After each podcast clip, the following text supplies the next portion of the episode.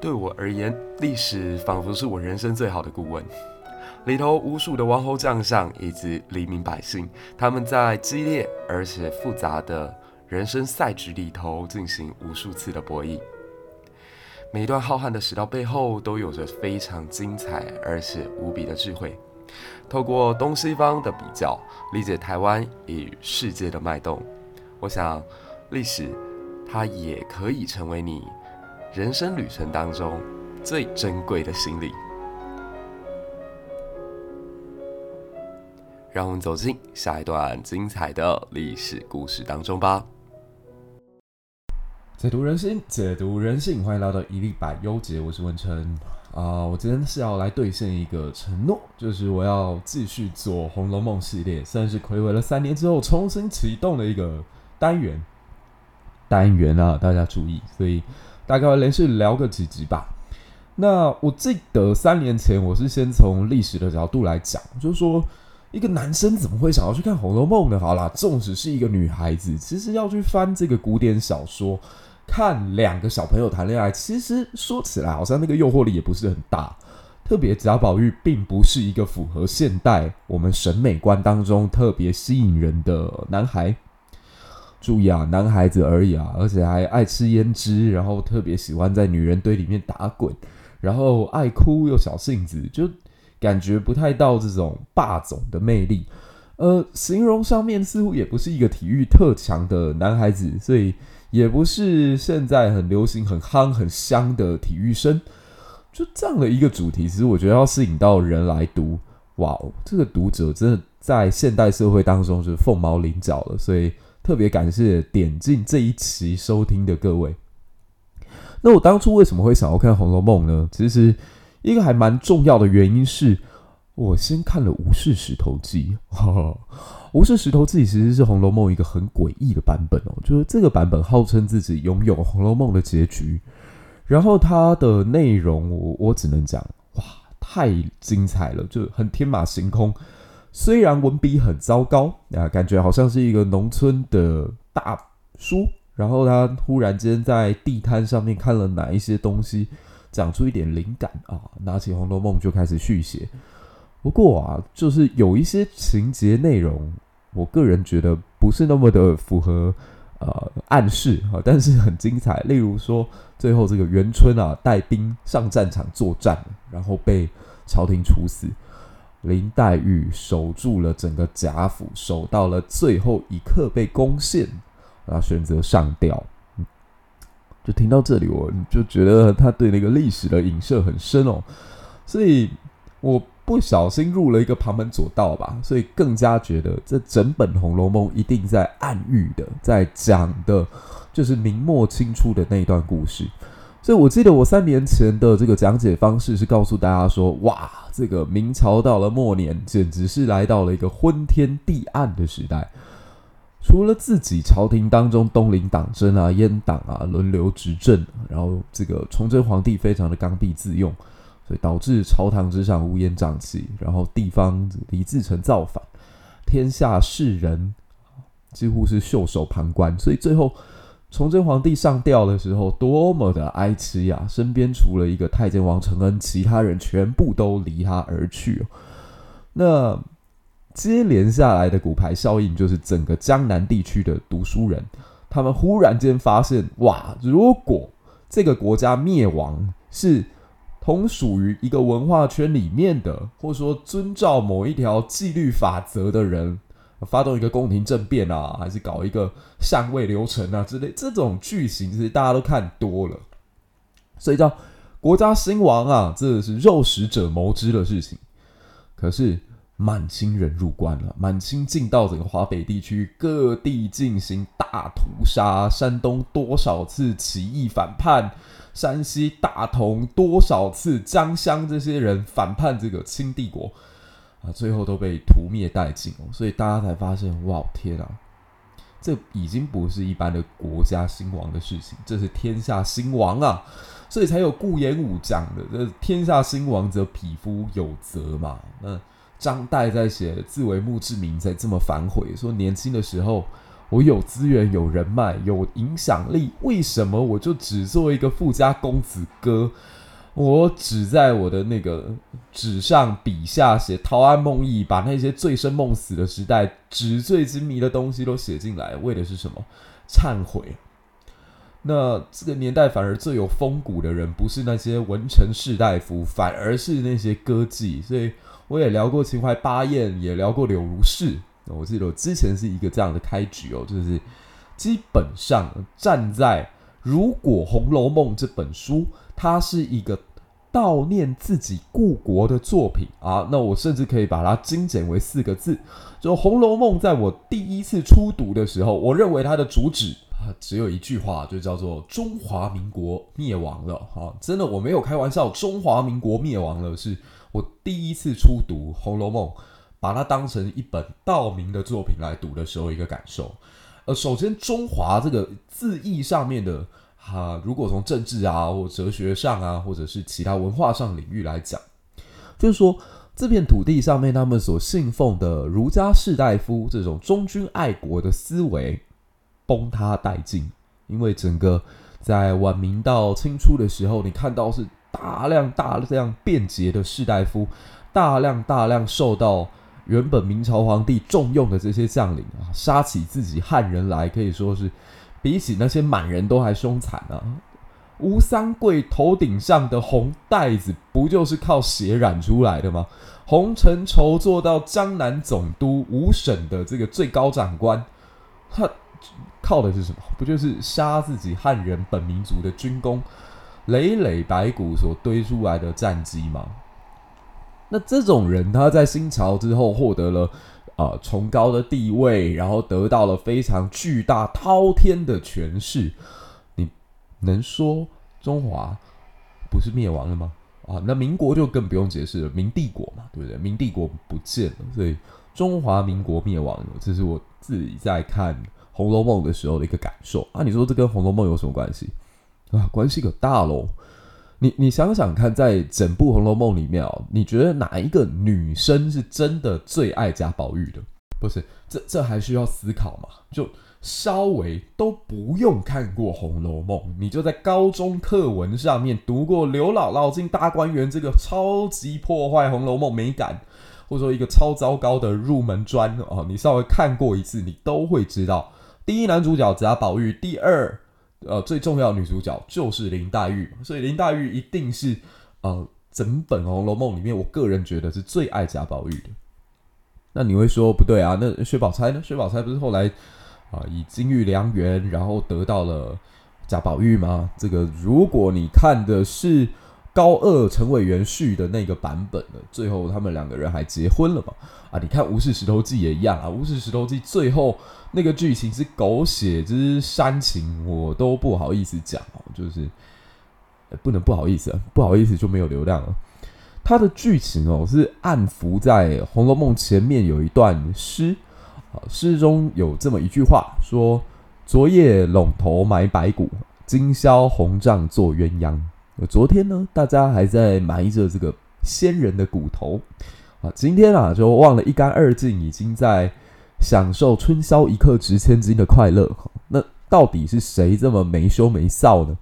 如果你看《吴氏石头记》哦，这讲的是三个人。那个昨夜陇头埋的白骨是林黛玉的白骨啊，因为林黛玉后来守住整个贾府，跟贼人作战到最后一刻，然后因为自己的身体不堪负荷，他万一落在了这个贼人手上，一定下场很凄惨。嗯、呃，在。《吴氏石头记》里面另外一个女孩就是这么凄惨，呃，叫妙玉。妙玉最后是被卖到了去当妓女，而且她还很享受那个过程，那就非常令人悲痛。那林黛玉不要嘛，所以林黛玉最后是上吊自杀。那时隔一年之后，这个贾宝玉跟薛宝钗啊，去到自己的府中，然后发现了这个白骨，才认出那是林黛玉，然后在极度悲伤的状况之下。啊、呃，用这个锦绣的盒子，还是一个玉带啊，就把林黛玉给埋起来了。所以他用这边来把前面林黛玉葬花的时候讲的那两句话对上了，就是啊，今日葬花人笑痴呢，他日葬农知是谁啊？最后是贾宝玉葬了他，好像听起来唯美，对不对？可是忽然之间呢，这贾宝玉看到薛宝钗的那个手啊。大家还记不记得，就是《红楼梦》里面，其实贾宝玉对薛宝钗最有兴趣的是手。他还讲过虎狼之词，说这个薛宝钗的手如果是长在林黛玉身上就好了这种话。然后隔天就跟薛宝钗，嗯，春宵一夜值千金这样。那对，有点冲击。可是我后来想想，其实死亡的确是跟性的欲望是绑在一起的。你去看很多推理小说也好，或者说这种。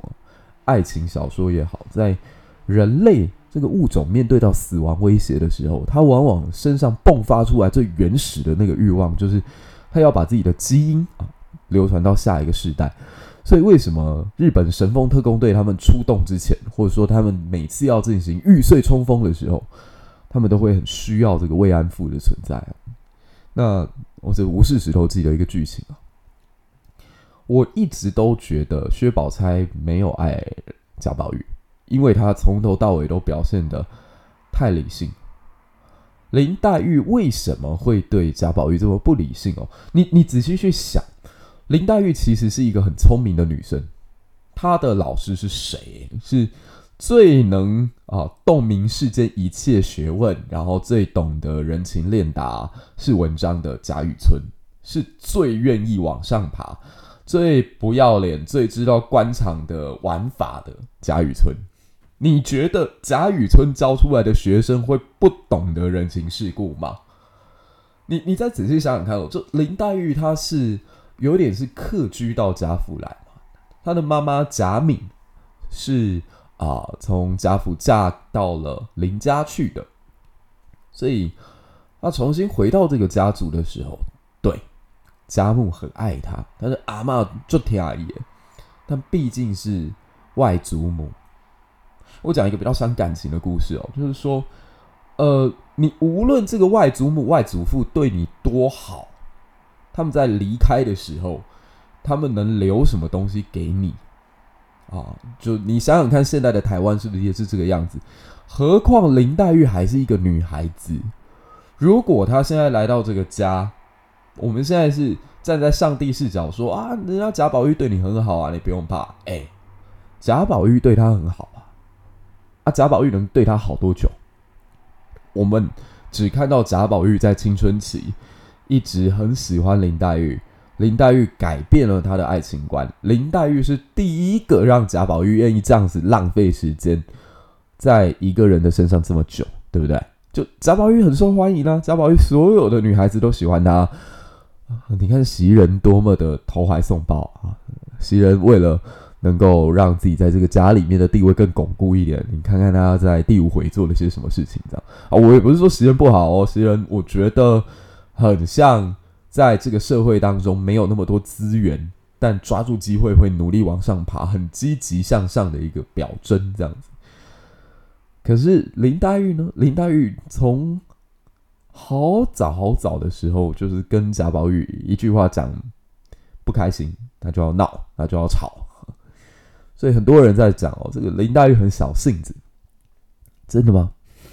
我我仔细去想，就是林黛玉在每一次跟贾宝玉的对话里面，我都能够站在他这边。哦，这也是我想要重启《红楼梦》系列的一个小小的尝试。我觉得讲出来应该大家会笑死。之前我用历史的角度在讲嘛，那我觉得我也不想要把《红楼梦》讲成职场，因为真的不太一样。它比较像是在给自己的人生提供一个方向，但没有这么实用性高。你今天听完我讲了贾宝玉、林黛玉的处世哲学哦，我也不是很建议你们去学啊，我只是希望大家可以在身边遇到类似这样的人的时候，你去想一下他到底为什么会有这个反应。然后你再想想你自己，你搞不好会发现一些很有趣的东西啊！所以这一次我重新要聊这个主题，我要做一个很大的挑战啊！所以我就不装了，我这一次我想要站在林黛玉的视角，重新来看一下，嗯，他到底在贾府，或者说贾宝玉这个王八蛋到底是一个什么样子的人？这样，我先说哈，如果以前我们站在一个男性视角，用一种男性凝视的角度在看《红楼梦》的时候，你会盯着林黛玉身上的很多缺点加以放大，然后来讲，哇，贾宝玉是真爱她，就一个女生跟你吵成这个样子，哇，那个贾宝玉还可以不离不弃，贾宝玉好男人哦，是这样子吗？那我今天尝试用林黛玉的角度来跟大家讲，她有多么的。风刀双剑严相逼，就好像以前我们大家想到，就是因为下人对她不太好，然后在家族关系当中，她好像也蛮紧张的，所以，嗯，她似乎是一个压力颇大的女孩，然后很常 emo，甚至很常自己耍小性子，然后把这个脾气反而是撒在最关心她的贾宝玉身上，嗯。大家真的觉得贾宝玉很关心林黛玉吗？啊，这这边我这边稍微讲一下，那就更不用讲薛宝钗了。嗯，我记得三年前我在讲这一段的时候，毕竟我还在学校。那在学校里面，我必须得说哦，身为一个老师，你不能让班上有霸凌的事情出现，你必须得当一个维持平衡的角色，你必须要去爱每一个学生。对我，我这边没有任何的滥情的一种描述。就你经营一个班级，你必须得强制的，你有义务的，至少在那个空间、那个环境、那个时间当中，你要去爱每一个孩子，无论他表现的有多么的讨厌。所以我记得我在三年前解读《红楼梦》，我现在自己重新回去听，我最不痛快的就是。我居然叫大家应该要对每一个人都产生同理心，嗯，所以我在那个时候解读的时候，我说薛宝钗非常的好，就薛宝钗体面是大体，然后在一个环境当中，他永远能够把情绪压得非常的好，呃，甚至他自己吃了药叫冷香丸嘛，为什么要冷香丸？我们的所有脾气，我们所有的外在的负面情绪都是火，所以他必须要靠这个冷香丸去压，去压住之后，他才有办法表现出一个阴阳调和出来的样子。不是阴阳人吗？就阴就阴，阳就阳，我才不相信有一个人可以做到阴阳调和。所以你再重新回去想想看，薛宝钗的很多作为，你会真的没有办法喜欢这个女生。那当然，他有他不得已哦。我我没有否认，薛宝钗的家族一定出了一个大问题。薛姨妈会特别搬来贾府，虽然表面上还是营运得很好嘛，他们家是皇商嘛。我就问一个问题啦：你家如果真的那么好，你来这边觊觎人下干嘛？所以薛家一定出状况了啦。再加上薛宝钗还有一个超级糟糕的兄弟薛蟠，就是薛蟠这种人是最可能败家的，他才是败家的根本。之前秦可卿讲说这个啊、被被人家评述说淫是败家的根本，不是薛蟠这种又淫又情又色又乱，这种才是真正有问题的人。薛家必须得这样讲，只要传到薛蟠这一代。一定会灭亡，这边完全可以用肯定句，就你也不要去同情这个人了。说，哎呀，薛小霸王就是小时候没有被教育好啊，还是怎么样？不是，你自己去思考，你自己去看身边那些在社会板上面出现的那些有问题的小孩，他们真的都是教育不好吗？我承认啊，家庭环境跟家庭的父母一定要负责任，没有错。可是。同样条件的父母养出来的两个小孩可能截然不同啊！啊，就真的是会有 S 因子影响出来的特别糟糕的，像薛蟠这样子的存在。只要出一个，这个家偏偏又只有他一个男孩，那那就结束了。哦，都不用像百年孤寂搞到七代人，然后被屠杀、被抓、被怎么样、被流放、生病、参与政变，都不用，就只要出一个薛蟠，这个家族就完蛋了。所以你可以感觉到薛家薛姨妈跟宝钗这两个唯二还清醒的孩子，在整个大家族当中，他们就是孩子，他们的后代嘛，对不对？如果想要继续延续香火，那必须死死的抱着贾家这只大腿。所以，真正你说寄于人下的，不止林黛玉，还有薛宝钗。那薛宝钗很缺钱嘛，那他就是一个很需要能够再获得更大资源的人，所以她有一点是抱着贾宝玉不放。他们两个的相处其实很不自然，很多时候你会觉得，哎，奇怪，这个时候薛宝钗来干嘛？恒无院距离贾宝玉住的地方这么远，他一大早就要跑来，然后跟袭人之间那边打好关系，看了就觉得这必有所图。那你再看看薛宝钗对林黛玉做的很多事情，好，我必须这样讲，薛宝钗就是你身边最讨厌的一种。他在外在的时候，他可以展现出各种理性、客观、温柔、客气、可爱，呃，可是实际上他对自己最亲的人，你自己去想想吧，那种双面性，还顺便 PUA 你一把这样子。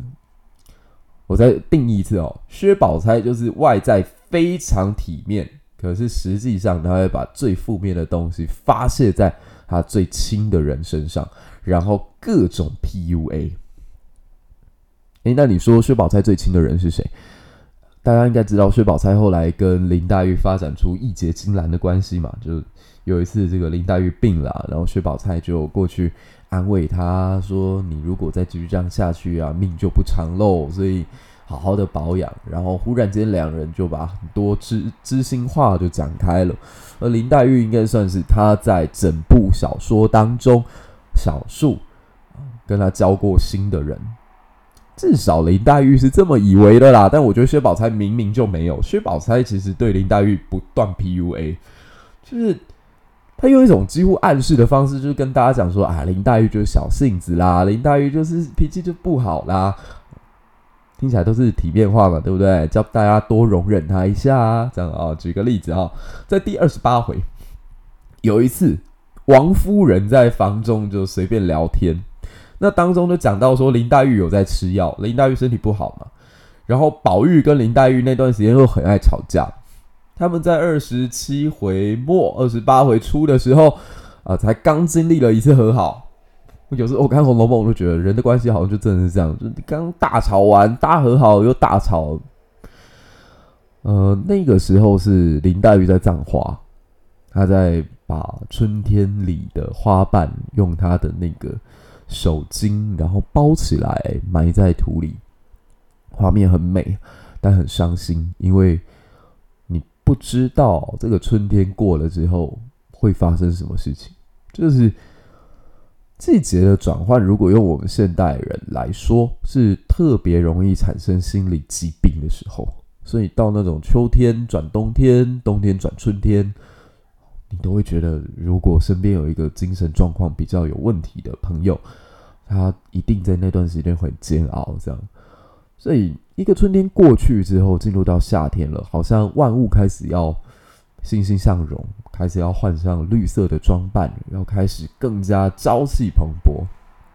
可我不知道大家有没有突然发现，就人生当中很多的告别都是在夏天。夏天看起来是最阳光灿烂的，可是像说毕业季，毕业季无论是在什么国家，几乎都是在夏天嘛。所以，我我一直都不太喜欢夏天的意象。就过了一个暑假，新的学年开始，然后告别了什么朋友。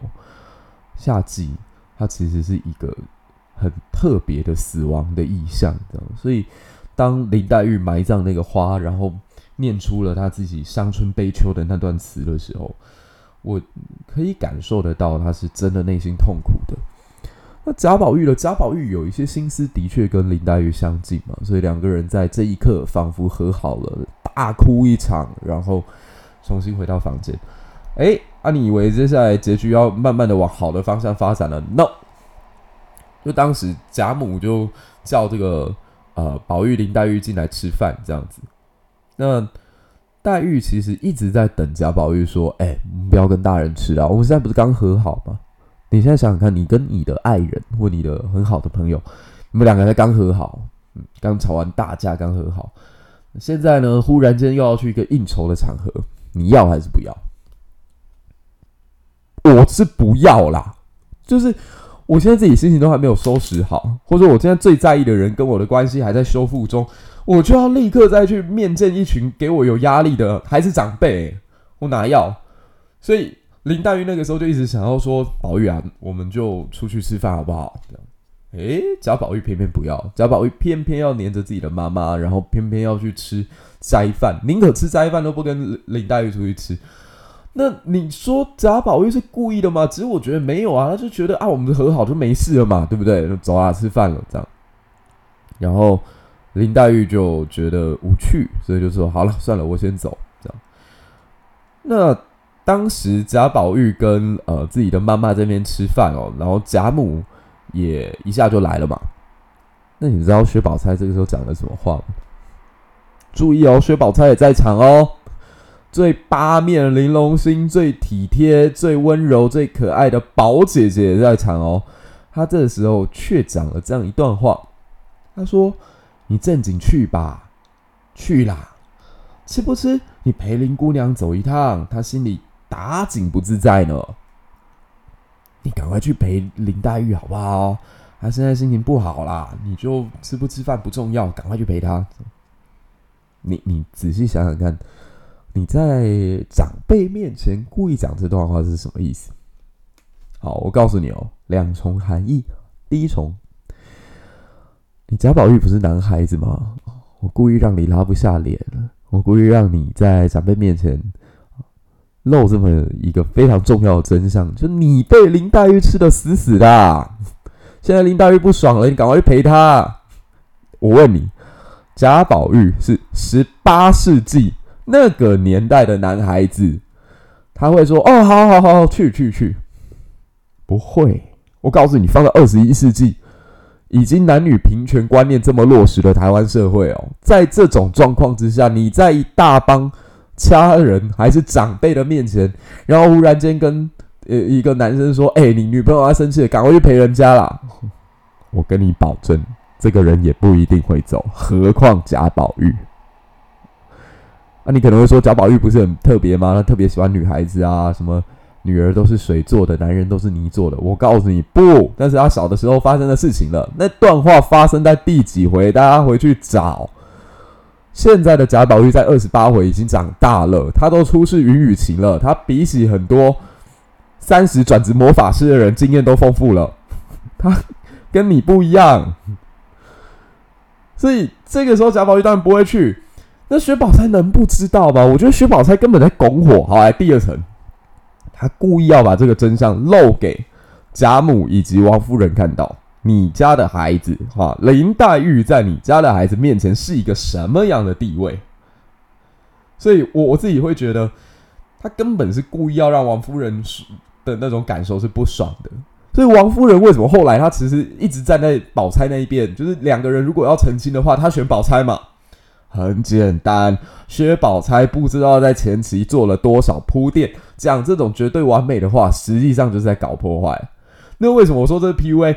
他不就是在告诉林黛玉说啊，虽然你很小性子啊，虽然你个性很爱生气啊，虽然我知道你爱吵架啊，但是我还是跟你是好姐妹，我们还是可以义结金兰契。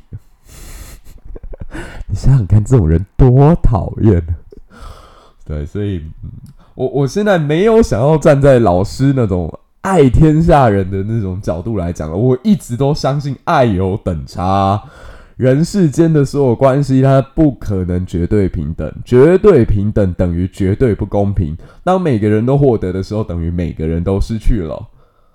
所以，林黛玉，你真的觉得她很坏吗？林黛玉真的很糟糕吗？哎呀，我这一期好像为了帮林黛做一个铺垫哦，已经聊得蛮多了。好了，那当大家都是第一次听《红楼梦》，我最后再讲一下为什么《红楼》啊非常值得大家再重新细读。《红楼梦》它写在弗洛伊德做心理的那个解析梦的解析之前，可是它的很多故事情节，我认为都非常符合一个人在自我剖析自己过程跟想要过好自己人生的这个旅途之上非常重要的一本指南。它里面给我们好多的模板，包括处理冲突事件该怎么做，一个人该隐忍吗？呃，你觉得如何争取到自己最大的权益？如何看到这个人虽然讨厌，但知道他的不得已啊？不过我知道你知道他不得已，不是要你很 M 的还去爱他。No，远离这种人。不是观世音，没有必要闻声救苦，因为你自己就本身很苦。如果一个人一直都觉得我好苦难，但我要去救谁啊？对不起，这个完全就是自讨苦吃，没有必要这样。《红楼梦》，我认为。还有另外一个伟大之处，的确，它是写在一个黑暗时代里的作品。大家知道为什么红楼在整个满清末年之后又再红起来，跟胡适啊、五四运动啊，当时他们追求所谓男女平权有很大的关联嘛？那《红楼梦》等于是超前了一两百年的时光，在十八世纪的时候就已经在做这样的一个呼喊，但这个呼喊还非常的微弱。可是呢，因为这本书里面藏了很多的密码，然后。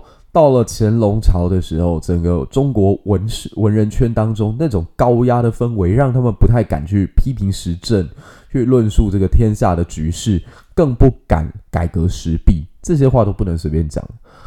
当时有一个官员叫尹壮图哦，他只是把整个大清帝国实际上已经外强中干的事实告诉乾隆皇帝，差点人头落地啊！尹壮图是一个很重要的官员，都遇到这种。算很巨大的打击吧。那还有谁敢讲真话呢？所以盛朝之下，当然每个人都是歌颂，哎呀，厉害了我的国。那当时这些文人如果不想这么无耻的去吹捧嘉乾盛世，去讲嘉庆跟乾隆制造了这个多伟大的王朝，那他们还可以做什么？他们开始转进做考据的工作，就去看一些古书，然后看一些古人的作品，然后在字里行间找到一些密码。那这就是所谓的考据学。那大家也不要小看考据学，考据学当然听起来没有什么突破性，然后也不厉害。很多文人在这里面就玩出了自己的乐趣，就是他们发现哇，原来这个字里行间居然藏了一个这样的历史故事。哇，原来这边是在暗讽暗喻什么？我举个小例子好了，像杜秋娘不是有写过一首诗叫《金缕衣》，劝君莫惜金缕衣，劝君惜取少年时。我如果没记错，好像就在钱家考据的这段时间去考据出来说，这个杜秋娘在做这首诗，应该是送给当时的皇帝唐宪宗，然后鼓励他有想要做的改革，想要去平定藩镇，just do it，这很重要，去吧，这样。所以《红楼梦》这整本藏满密码的书，就当时非常的畅销啊，几乎人人都想要去解破这个书里面藏着什么样的故事，所以很多。暗喻说会不会在讲明王清兴那段时间的呃历史啊，还是社会啊，还是甚至乾隆王朝、康熙王朝在朝中大臣之间的斗争、九子夺嫡哦都有哦。刘心武还讲了这个秦可卿，就是二皇子胤仁那个两次被废的太子哦，家里的一个女孩，所以她的角色很特别。然后在过世的时候葬礼很隆重。OK，这也是一个解读方法。我希望。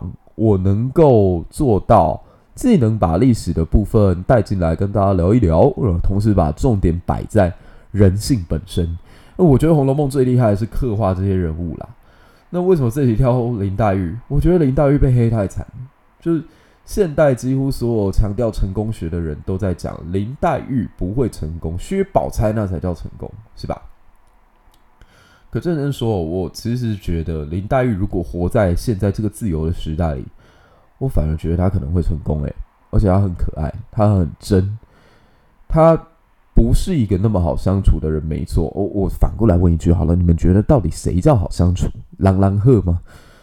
但至少我觉得林黛玉她做到一件事，就她把她的爱放在了这个人的身上之后，她愿意跟他去磨。你看呢？好几次跟贾宝玉的大吵，哪一次是为了分开？他好几次只是要确定你的心，我的心，我们到底有没有同一条心？我可以为了你去死，真的，我的我的生命如果没有你的存在的时候，我觉得一点活下去的意义都没有。我漂亮，我会作诗，我是才女，我是盐商家庭，所以呢，不重要。重要是我终于遇到一个在某些时刻当中仿佛跟我能心心相印的你。那如果不是你了，那我觉得也不重要了。生命，生命其实到底意义是什么？我我在过去这三年，不会言的告诉大家，我可能忧郁症最严重就在疫情期间，一直到到前一阵子吧，就是教书的过程，直到后来我好不快乐这样。那认真回头想，我现在也不会觉得特别难过，还是说沮丧，怎么我这样子蹉跎了我的岁月？我反而在那段时间当中悟出一个道理，就生命真正的价值是。你留下了一点你不遗憾的东西，你在当下你好想讲的东西，你用一种形式把它保留在一个空间里头，然后有一天它被听见了，它被发现，然后它被认同了。其实就像我的节目啊，不会演的说，刚开始做的那一年，我也不知道这个节目到底是在做给谁听，可能连我爸妈都不会听吧，对啊，所以算很孤单的一个过程吧。可是他现在被看见看到了，他现在被听见了。